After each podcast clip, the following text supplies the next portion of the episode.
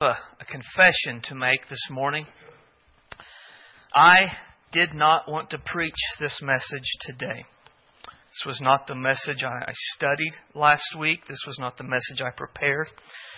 But it is the message I feel that the Lord wanted me to preach. I, for the last few weeks, I have been, I guess you would say, I have been like Jonah running from the Lord and, and what I felt the Lord wanted me to do in my life.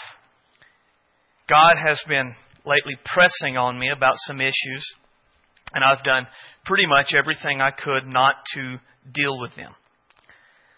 Uh, this last week, I listened to a sermon by probably my very favorite preacher, which God used to press in on me even more, but I continued to push it away because I did not want to deal with it. Then yesterday at the gym, I got my iPod and saw the next sermon on the list on the on the list that would come up, and I knew kind of had an idea of what it would be about and what the guy would say. So I, I set the the music on rather than set it to the sermon, and, I could tell that that wasn't going to be able to work. So I went ahead and I turned it to the message and I, I listened to it.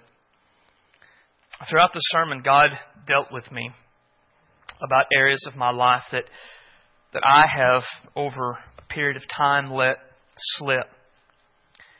Areas where I had let the enemy gain ground in my life and, and take things from me that were not his. And as I was confessing and repenting of these things,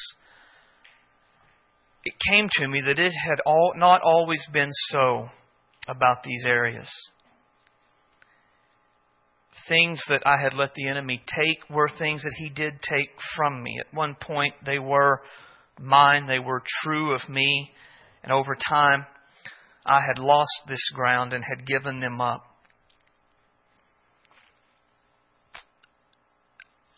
I'm pretty convinced that things like this, we, we lose ground bit by bit. It's not ever a big thing. It happens at once. Uh, if you've been at this church long enough, you've heard me talk and say that I don't believe people go from being sold out to Jesus to having nothing to do with Jesus overnight. They make gradual slips and gradual decisions that continually lead them further and further away. I'm convinced it's the same way that the enemy takes ground in our lives. He, he never wins major battles all at once. Um, he wins little battles here and little battles there, and over time, those things add up. And as I was thinking about these things that have I have let slip and I have let be taken away, decided I, I was not content to stay there. I'm not content to let the enemy keep what he has taken. I'm not content to give the enemy ground in my life personally, I want to take it back. And we're going to depart from 1 Corinthians today, but we are staying in the series of Sin City. And at first, I was just going to depart all the way, but I thought, you know, if the enemy has ground in our life, there's no real way that we can be light of Jesus in a spiritually darkened culture. We cannot effectively fight the enemy if the enemy has areas of our life that he controls, things that he has taken from us.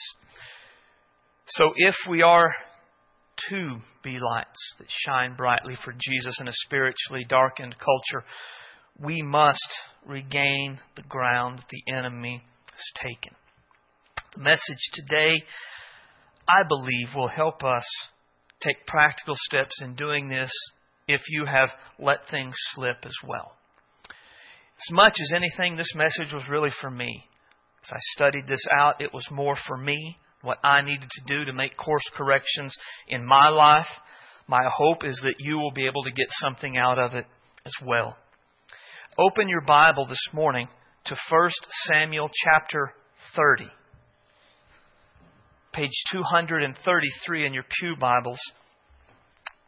I'm going to start reading in verse 1, and when you find that, I'm going to ask you to stand to honor the reading of God's Word.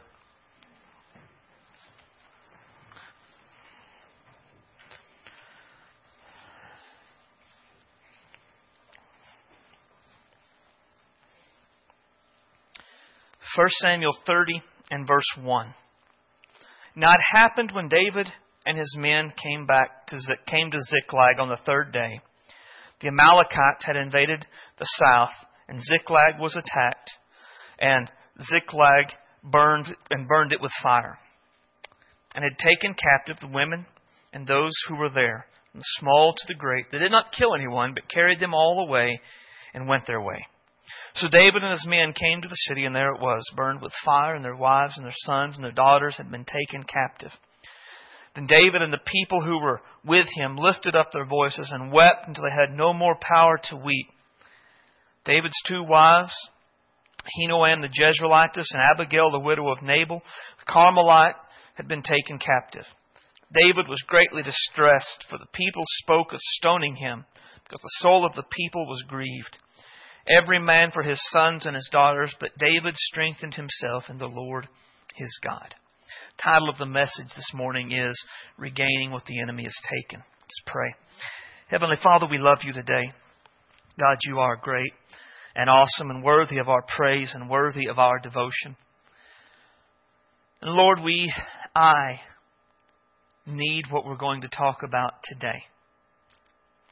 It is easy, disturbingly easy, to let the enemy gain ground in my life, to let things slip over time. For that, I am sorry. Please forgive me for those things. Father, today, as we look at your word, let your Holy Spirit take and make this living and active in our lives so that we can regain the ground that the enemy has taken. That we would see in our lives areas that we have slipped on. We would notice things that were not right and we would be bothered by that. And we would do what is necessary to take it back. Your Spirit deal with us as your sons and as your daughters whom you dearly love. Correct us where we need correcting. Strengthen us where we need strengthening. Heal us where we need healing. Save us if we need saving. Fill me with your Holy Spirit and give me clarity of thought, clarity of speech. Help me to speak your words and your ways for your glory. Whatever happens, we'll be careful to give you all the praise, for you alone deserve it. We ask this in the name of our wonderful Savior, Jesus Christ. Amen. You may be seated. Let me give you a background on David's life at this moment in case you're not familiar. David was a shepherd boy that God chose to replace the flawed and failed king Saul. Saul was not happy with David being God's choice over him, and so he set out to kill him. David ran and he hid. And he hid in various places in Israel, but over time it came apparent that the people of Israel were going to be loyal to Saul, and by and large they would turn David over to Saul if the opportunity arose. So David decided to go to the land of the Philistines and live because it would be out of Saul's reach. While he was there, he lived in a town called Ziklag. And in Ziklag, he served under one of the kings or one of the rulers of the Philistines. There came a day where the lords of the Philistines decided they would go to battle against the armies of God, the armies of Israel. And the ruler that David served called David to go with him, and David pledged that he would fight against the armies of Israel for the kings of the Philistines. When they all arrived, the other lords of the Philistines saw David and they were distressed by it. They told the guy that David was serving, what better way to be reconciled to his king than to turn on us in the midst of battle? So send him away. So David and his army was sent back to Ziklag to set the battle out. While they were gone, raiders came. This is where we're picking up. And they took the people, conquered the town, burned it with fire, and stole everything that was in it. So when David and them came back, there was this great and devastating loss loss of life, loss of family, loss of stuff. And the rest of this story details what David did in order to get it back. And I believe that what David did to get back what the enemy had taken will help us also get back what the enemy has taken in our life. In this passage, I believe it shows us four, four actions that we must take. The first is that we have to recognize what has been lost.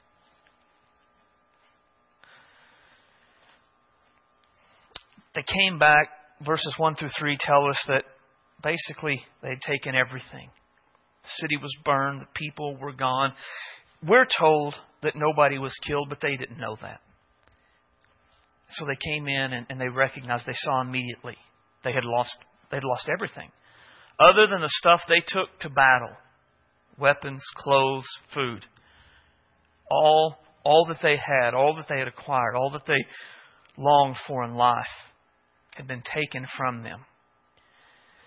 David's situation is a bit different than ours. David and them would it would be really difficult for them not to notice that everything was gone. The stuff had been taken. For us, it's not quite as easy as coming back and finding out that the city has been burned and all our family has been taken captive. For us, what has been taken is often more subtle. It, it happens without our even realizing that it's been lost. And so I, I wonder this morning in your life, are there things that you have lost in your spiritual life, and your relationship with Jesus? You know, it would be easy to say things like, you know, reading your Bible and praying and coming to church and serving the Lord and, you know, living in sin, things along those lines. But I think too often we focus on those sorts of things. Right? And those actions, in and of themselves, aren't the solution or the problem. More than anything, the attitude behind them really matters more than the actions themselves. So, I do want to talk about our service to Jesus, and I want to use that idea of service in a broad way about prayer and Bible study and all of the other stuff. But more than asking, have we lost the actions? What I want us to think about are the attitudes behind the actions. Right? Because the loss there is far more significant than the loss of the actions themselves. So let me ask you this morning how is my love for Jesus? Now, if I were to ask you what is the great commandment, I'm certain most of us could explain. The great commandment is to love the Lord our God with all our heart, soul, mind, and strength. Right? That love is meant to be the, that is the main, the main thing. Uh, that if there is one command of God we are going to keep, it would be to love God. Because if we loved God with our heart, soul, mind, and strength, then everything else would work out. So when we think about love and loving Jesus, I want you to think about it in this way the why of my service. Why do I do the things I do? Why do you read your Bible? Why do you pray? Why do you come to church? Why do you give? Why do you use your spiritual gift? Why do you tell people about Jesus? Why do you do what you do? It's important for us to understand the why is at least as important as the what. Why we do it is at least as important as what we do. And, and I contend, and I believe, that why we do it is in fact more important than what we do. Let me show you this. Jesus wrote to the church in Ephesus in the book of Revelation. And notice at first what he says I know your works, your labor, your patience. You cannot bear those who are evil. You have tested those who say they're apostles and are not, and have found them liars. You have persevered and have had patience and have labored for my name's sake and have not become weary. Now, would you say that church did a lot they did. There's a lot of stuff. In fact, the two verses later, it talks about even more stuff that they did. They were an active church. They were active Christians. They, they did all of the right things. Labor, I mean, the idea of labor in that word, it's the word where they, they basically worked until they couldn't have the strength to go on, but they went on anyway, is really the picture. that if there was something that they were supposed to do, they did it to the best of their abilities. They did it over and over and over again. Now that would be what you would call. I mean, surely you think that would be the. That, surely this is like the best church ever. But despite all the, the things that they did, Jesus said, I still have something against you. You have left your first love. Right? And the idea that they had left their first love is that they weren't really doing those things because they loved Jesus anymore. Right? They were still doing them, but love wasn't the why of their service. Now, I don't know what the, the why of their service was, but it wasn't their love for Jesus. Now, we didn't have time to really look at everything about this passage, but if we had, what we would find is because we want to stop there and say, well, yeah, love is not, I mean, they're not doing the right things for the right, they're not doing the things for the right reasons. Surely it's still okay though. The very next verse, Jesus says if they don't repent, and if they don't go back to doing things in the way they first did it, He will remove the lampstand. When the idea is that is He will shut the church down. I want you to think about that. He would rather the church close up and there be no gospel witness there than for there to be a bunch of Christians serving Him out of something other than love. How big is it that our service be motivated by our love for Jesus, that we do what we do because we love Him? Now, I don't know any certain way to tell you how can you be sure that you're doing it because you love Him. How can you know for without a doubt? But here's what I find in my life. I, I can tell a shift in my affection for Jesus and my attitudes toward my service. Right? When, when I love Jesus, with all my heart, soul, mind, and strength, I get to serve Jesus. I look forward to reading my Bible. I'm eager to pray. Right? I, I get to do those things. When my affections have slipped, I, I have to do those things.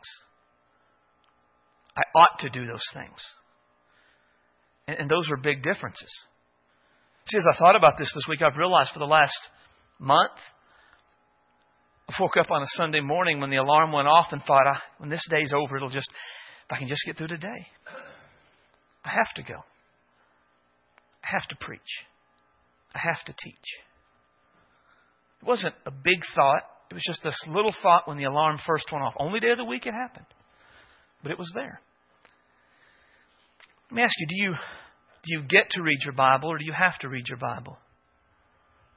Do you get to pray or do you have to pray? Do you want to come to church or do you have to come to church? Which one of those you do will say a lot about our love for the Lord. Obligation is never really love. Obligation is something different. Love is not a burden. In the passage I read at the start of service, the Apostle John said, This is how we know that we love God when we keep His commands, and His commands are not a burden. Have tos won't sustain us. I mean, just the reality is, no one does what they have to do forever. At some point, a have to will be a not do. Especially as adults. There's not an awful lot that I have to do in life. I don't have to read my Bible because you guys don't grade me on it. There's no one who can stand over me and make sure I do it and check it, my homework to make sure I've done it right. So if I have to do it, eventually I won't do it. But if I get to do it, that's a different mindset, that's a different issue. Why do you do what you do in your service to Jesus? Do you get to or do you have to? A second question How is my, my zeal for Jesus? Zeal is enthusiasm, excitement. And, and, and, in terms of our service to Jesus, think of this as the, the how of service. How I do what I do. So you do what you're supposed to do, but what is your attitude as you do it? How do you do it? How do you how do you read your Bible? How do you pray? How do you come to church? Is there excitement, as the Bible says there should be? Never be lacking in zeal, but keep your spiritual fervor serving the Lord. I think if we were to do a survey of Scripture on how God wants us to serve Him, we would find that excitement, enthusiasm are keys. Right? Like the psalm said, I was glad when they said unto me, Let us go into the house of the Lord. Now, going into the house of the Lord in the Old Testament really was kind of symbolic of their relationship with God as a whole. They didn't have Bibles to read. When they went into the house of the Lord, the Bible was read for them. They couldn't experience God's presence as we do, but God was in His house and they went there. So don't think of that just in what's my attitude towards going to church. But really, I was glad when it was time to read my Bible. I was glad when it was time to pray. I was glad when it was time to go to church. I, I was glad when it was time to do what I do for Jesus. How do you do it? Is it a grudging responsibility? Or is it a joyful task? Again, those, those aren't the same things. We are meant to enjoy our relationship with Jesus. We are, we are meant to be excited about it. How do we do the things that we do? A, a third one is how is my hope in Jesus? A biblical hope is a well grounded, well founded assurance that, that God will do what He has said He will do. Where the biblical hope is the idea of an expectation. We expect that God will keep His word, that Jesus will do what He has said. And in our service, I want us to think about this one the, the what of service. What do you expect when you do what you do? What do you expect when you spend time reading God's Word? What do you expect when you pray? What do you expect when you come to church? What, what do you expect when you do what you do for Jesus? You know, the Bible says that we should expect a lot, right? Jesus said that if you have faith as the grain, uh, see, faith as a mustard seed, you can say this mulberry tree be pulled up by the roots, planted in the sea, and it would obey you. The idea with that is just that a little faith in a big God can do great things. So, like the Bible says, the Holy Spirit will speak to us through His Word that He will show us what's true, He will renew our minds, and He will transform our lives. Do you expect that? You, the Bible reveals to us the heart, the mind, and the will of God. Do, do you expect that when you study the Bible that you will come to know God better? That you will be changed and become more like Jesus as you study? Do you expect that? What, do you expect that God hears your prayers? Do you expect that He'll answer your prayers and that because of your prayers, things will happen in the world? That because you prayed for somebody, they'll be healed. That because you prayed for somebody, they'll be saved. Because you prayed, God would do something and make a difference. That because you spent that time, you'll know God better. You'll be closer to Him, more aware of His presence. Do you expect that? Do you expect that when we gather here, we will meet to God together and be strengthened and encouraged and enabled to go out into a lost and a dying world and be lights that shine brightly for Jesus? Do, do you expect that what we do here will make a difference in how you live tomorrow? Do you expect that what goes on right now will matter, is important? Right? And not, it's not just something I do, but it really is really, truly important. Can help me in my life. Do you expect that. Because we, we should. These are all things that should happen. These are all things the Bible talks about. Do you, do you have hope in Jesus? Do you expect that He will do all the things that He has said He will do in you, through you, and for you. Now, see, these are bigger than are you reading your Bible, aren't they? This is bigger than do you come to church? Because this gets down right to where we really live. I mean, it, it cuts through the show that we put on that people can see and deals with us on a very personal level. These are the things that God has been dealing with me about. I, I was aware, but I didn't want to deal with it. And the thing about these things is that they do slip gradually. I looked at some of my older sermons and some of my older Bible journals. And in some ways, I, think my sermons are better, at least I hope, um, because some of those I'm not even sure I made a lot of sense when I was looking at what I had written. But there was sure a bold faith years and years ago that I don't necessarily see today. My journals today, my daily journals are maybe just a sentence or two sometimes that I've written down. In, in days past, it was pages from one day's Bible reading. And I, I do the same basic Bible study that I've done for years. There's been a gradual shift. And I've got to where I don't expect what I used to expect. I've got to where I have to do certain things. I've got to where I'm not as excited about it. And that bothers me. I've always said I don't want ministry to be a job that I do, but a calling that I fulfill. And I feel that I have let it, in some ways, become more of a job, less than a calling. My relationship has become more of a check the box and less of a really a time with Jesus. And that's troublesome for me.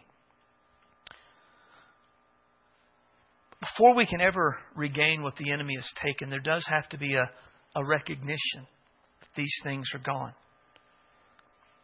And there has to be an honesty with it, I think. Because, again, I've noticed in my life that these things have slipped, but I've always been able to give an answer as to why they haven't. It's not a problem. Well, I'm busy and I didn't have time to really focus on my reading like I did. Well, you know, just when you're older, you don't have that youthful zeal, zeal without knowledge when you're young. You, you come up with all of these rationalized answers as to why the enemy has taken this ground and why it's okay. And as long as I'm rationalizing, as long as you're rationalizing it, you're not going to get it back. Right? And the enemy doesn't take ground and hold it. He takes ground, holds it, and then takes more ground later. Always. So if we ever want to get back what the enemy has taken, there has to be an honesty. This is this is the way it is. This is where it is. This is what I have let the enemy take in my life from my life. That's the first step. Secondly, I have to miss what has been lost. Verse 4 says that David and the people who were with him lifted up their voices and wept.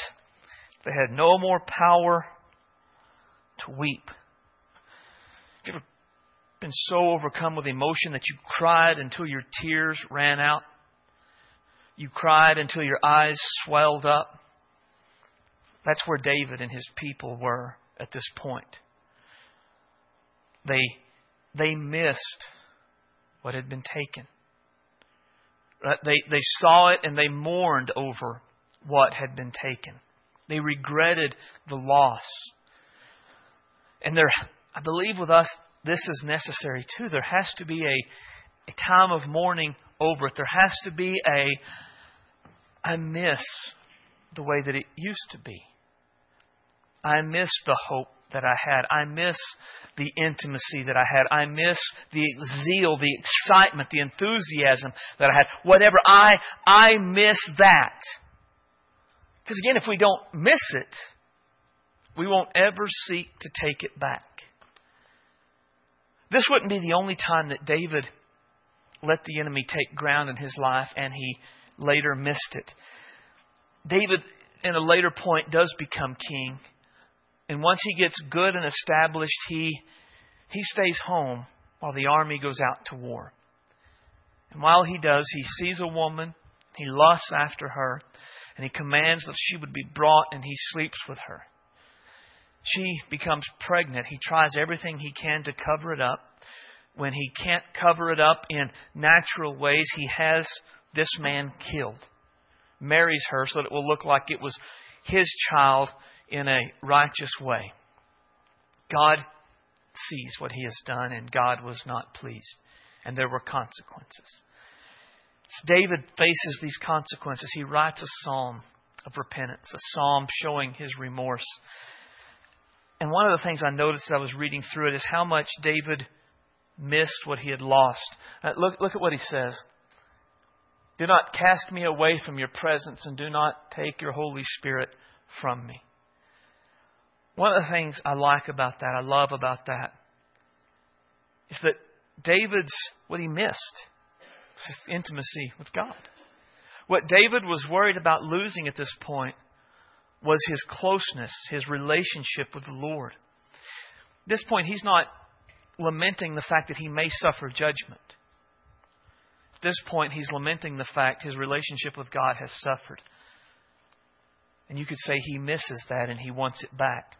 Later, he says, Restore to me the joy of your salvation. Not the way that it used to be. Uphold me by your generous spirit. David knew what it was to enjoy living for the Lord, to have that enthusiasm and that excitement and that intimacy. And now, in this time, the enemy had taken that and he, he missed it. And he, he wanted it back. And this one I, I really like. For you do not desire sacrifice, or else I would give it. You do not delight in burnt offering. Sacrifices of God are a broken spirit, a broken and a contrite heart. These, O God, you will not despise. Now, this is significant because if you have read the Old Testament, what did the law demand for everything you did wrong? A sacrifice, a burnt offering. So, you know what it became easy for the people of Israel to do? They would sin and then they would take a goat and they would offer it, but they didn't change. They really didn't feel bad about what they had done. They didn't miss what was gone and what they had lost. They just, let me do this so that God won't burn down my house, so that God won't break my leg. And a lot of times we, while we don't go home and make animal sacrifices, we follow a similar pattern. We do it, oh Lord, I'm sorry, please forgive me. Do we regret it? No. What do we want? We want to make sure God doesn't burn down our house or break our leg or in any other way punish us for what we have done. We don't regret what we've done. We don't miss the loss. We may even make these big, I will serve the Lord, and God, if you just don't let this come back to haunt me, then I will give you 40%, and I will do this, and I will do that, and I'll always this way. What God is wanting us to know from David is, I don't want all that. Here's what I want I want you to genuinely regret what's happened. I want you to miss what's been lost. I want you to miss it enough that you want it back the way that it used to be. I, don't want you to be complacent in the way that you are and in where you've gone. I want you to miss what used to be and seek to change it. Again, if we don't miss it, we'll never seek to take it back. There has to be a mourning over the loss, a regret over the loss. We have to miss what's been taken. But then, thirdly, seek strength and guidance from God. Verse 6 is interesting. Now, David was greatly distressed, for the people spoke of stoning him. What great friends David had. And let's put that in context of they were his friends. Uh, these weren't just random people who lived at Ziklag. These were, when David fled, he went and hid in a cave. And other people who were being distressed by Saul went to David. Other people left the army to go and be with David. These were people that David should have been able to count on. These were people that David should, that should have had David's back and should have been there and said, okay, what do we do now? But instead, in their time of mourning and loss, they, they turned on David. And I would love to tell you that we live in a world where people are different, but we're not.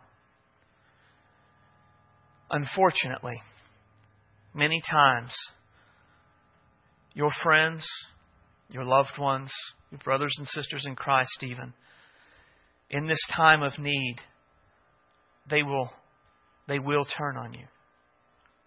They will fail you. It has been said that the Christian army is the only army which shoots its wounded. Sadly, that is often the case. And when that happens, what do we do? Where do we go? Well, we follow David's example. But David strengthened himself in the Lord his God. David knew that people would let him down. David knew that people were flawed and weak and fallible, because he himself was. So he sought to strengthen himself in the Lord. Once we realize something has been taken and we miss what is gone, we need God's help and God's strength to, to guide us there. I think, in a way, David's going to God for comfort from his sorrow.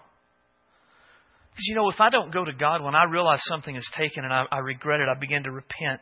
If I don't go to God, I, all I do is just feel bad about it. The feeling bad overwhelms me. Feeling bad will destroy me.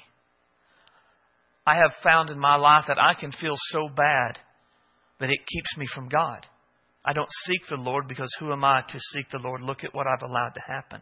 Look at what I've done. And in these times when there is remorse, there is regret over what's lost, there is a desperate need for us to seek strength from the Lord, that comfort. Because God, God had not given up on David, and God has not given up on you. He who began a good work in you will complete it until the day of Christ Jesus. He's not done with you yet. Seek Him. Seek His comfort and seek His strength. But that's not all that we seek. David, it goes on in verse 7, it says, David said to Abiathar the priest, Ahimelech's son, Please bring the ephod here to me. And Abiathar brought the ephod to David. So David inquired of the Lord, saying, Shall I pursue this troop? Shall I overtake them? And the Lord answered him, Pursue, for you shall surely overtake them, and without fail recover all. So David sought strength in the Lord, right? And there's just an element in which God, comfort me, God, help me. But then he said, What do I do now? How do I get back what has been taken? And so, in, in part of seeking the Lord is not just to seek the comfort and the strength of the Lord. We need that, but we need Him to guide us. Right? Because the reality is, you and I don't know on our own what we need to do to recover what the enemy has taken. Right? It was our ideas and our thoughts and our intelligence and our wisdom that led to the enemy taking it to begin with. We need God to show us what to do. We need God to give us the wisdom necessary to know what to do and how to take back what the enemy has taken. James tells us this is what we're to do. If any of you lacks wisdom, let him ask of God, who gives to all liberally and without reproach, and it will be given to him. Now, I love that. Here's the promise God will guide us. God wants to guide us. And I like that it says liberally and without reproach. Liberally there means He'll give us an abundance of guidance. And without reproach means that He doesn't chastise us in the process. I had a platoon sergeant in the Army named Sergeant Keeler. And when I arrived at Fort Campbell, they instantly made me a team leader, and I had no idea how to do it. And I was made a team leader. My squad leader went to Ranger School, and then I went from team leader to squad leader in two weeks. And I barely knew how to do anything. So I would go to him and I'd say, Sergeant Keeler, what do I do here? And he would look at me with a huge dip in his mouth and he would say, Ross, are you stupid? Or you just trying to tick me off? I don't know. There's not a good answer there, is there? Right? God, that's not what God does. When we go to God, God, how do I get it back? God doesn't say, are you, are you stupid or are you just trying to make me mad? Gives to us an abundance without reproach. But there's a, there's a key to this. Let him ask in faith. Now, there's important understanding of what it means to ask in faith. I used to think that to ask in faith meant ask believing that God could answer. There's an element of that. But a greater understanding of that is that we ask in faith committed to doing what God shows us. Right? Remember, in James, James is all about just do it. Faith without works is dead. So it doesn't make sense that James would say we ask believing that God can. It makes a lot more sense to say that we, we would ask God, give me advice on what I need to do, and God says, do this, and my commitment is, yes, Lord, no matter what it is. You know, the reality is, God doesn't give us advice for consideration. He gives us advice for application. When God tells us what to do, He intends that we do it. The reason is God knows more than we do. God always knows the right answer. And what He says is always the right thing, no matter what it is. So as I go to God and say, God, how do I get it back? How do I get back what the enemy has taken? There must be an attitude within me that says, and whatever you show me, that I'll do. There must be a willingness and a commitment to doing what God says. And where there is not that willingness, I am asking in doubt. And I'm tossed and driven, and I will not receive anything from the Lord. The next verse says that we are double minded and unstable in all of our ways when that's how we are convinced that many times the reason we don't receive guidance from God is because we want God to show us His idea, and then we compare it to our idea, and Scott's idea, and Red's idea, and then I can see which one I like the best, and I can do that one. And God says, I know far more than all those guys do. And if that's what you're going to do, no. We must ask in faith. Faith is action. Faith is a commitment to do what God shows us to do. We, we have to receive the guidance, and then be Nike. Just do it. And that's what David did. Look at verse 9. So David went.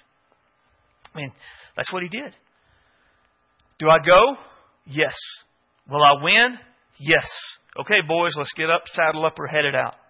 There was an instant commitment to do what God said to do. It is critical that once we miss what has been taken, we seek God for strength and guidance. Without God's strength, we will be overwhelmed and giving up. Without God's guidance, we will do the wrong thing. Every time. You and I are not wise enough, smart enough, or spiritual enough to do it on our own. If we were, the enemy would not have taken things from us to begin with. We need God. We need His strength. We need His guidance. And then once we have received His guidance, we fight to regain what has been lost. The rest of this passage, up to verse 20, David rides, they find somebody, they get find out where they're at, then they go and they fight. They do exactly what God said to do without fail. They did it. In verse 17, I think, is really important. And David attacked them from twilight till the evening of the next day. Now, how long is that that they fought? That's like a, a really long time. So they fought for like, what, 24 hours? I mean, think about the fighting. They had swords and spears and shields. So that means for about 24 hours, they did this. And then they punched and they kicked and they fell down and they got up and they kicked and some more and they fought for about 24 hours. How hard do you think that was? How many times do you think they got to the point of exhaustion and wanted to quit? How many times did they wonder if it was worth it to keep on? But they did. And, and I think the, the key lesson for us is that we have to be in it to win it. We have to stay and fight and keep on fighting. You know, a lot of times what we want to do is we want a quick fix to problems like this. But there aren't any. I think if I had a, a main point to the message, like I normally do, this would be it right here. Well, I'm jumped ahead. Hang on. This is it right here. I'll go back. We cannot regain in a moment what has been lost over time. Cannot regain in a moment what has been lost over time.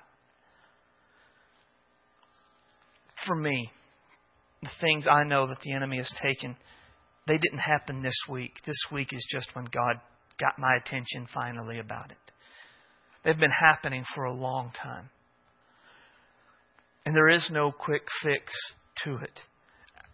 I think that's a huge problem with our culture. You know, over the years of being a pastor, I've had couples come for marriage counseling, and I love to be able to help people when I can. But in many instances, I've had people come and they have spent years making a mess of their marriage. They have spent years with hurts, anger, bitterness, problems. And they come to me and they say, You have 30 minutes or less to fix our marriage. And if I can't do it in that amount of time, they get mad.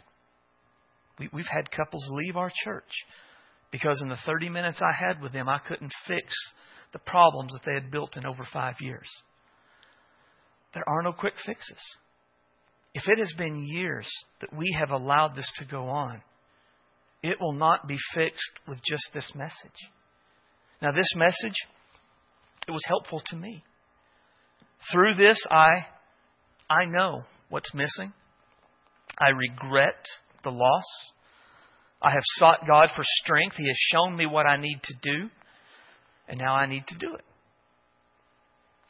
And with you, I hope maybe if you've been if you've lost something in this, it, God has dealt with you, and God has shown you, and that you see what needs to be done. But just hearing this message, you're not going to leave here and all of it's fixed just a moment, I'm going to have everyone stand and give an opportunity for those that want to to come to the altar and begin to seek the Lord for strength and guidance right now. But even if you come forward and pray, or if you pray where you are, as important as that time of response is, you're not going to get up from that prayer and it's all fixed. You're going to have to fight. And you're going to have to fight for a really long time. And the longer you've allowed the enemy to take it, the longer you're going to have to fight to take it back. But I want you to understand you can take it back. Too many times we think, I can't do it. I can't accomplish it. I can't do what needs to be done. And yet the Bible tells us something vastly different. It is God who works in us both to will and to do for His good pleasure. If right now you have a desire to take back what the enemy has taken, that is God. God has given you that desire to regain what the enemy has taken, to fight for it. But God not only gives you the will to do it, He gives you the to do to do it, the power to make it happen. God will enable you to do what He wants you to do. Always. There is not a single instance in Scripture where God called someone to do something and did not give them the power and the resources necessary to accomplish it. You can do all things through Christ who strengthens you. There is never a lack of power on the part of a believer. There is a lack of action. There is a lack of doing. It's not that the Bible doesn't work, it's that we don't work the Bible. It's not that God doesn't give us the power, it's that we don't ever go to the place where we need that power. Failure, this is hard for me, always lies in us. God never fails to keep up his end of the bargain. We are always the one who stops short. We are always the one who gives up. We are always the one who quits. We have to fight. We have to fight for a really, really long time. But look at, at what we're told in verse 19. Verse 18 and 19. So David recovered all that the Amalekites had carried away, and David rescued his two wives, and nothing of theirs was lacking small or great, sons or daughters, spoil or anything which they had taken from them. David recovered all. If we do what God says and we do it in God's power, we can take back everything that we've lost. We can get back to the point to where we love Jesus as we did when we first got saved.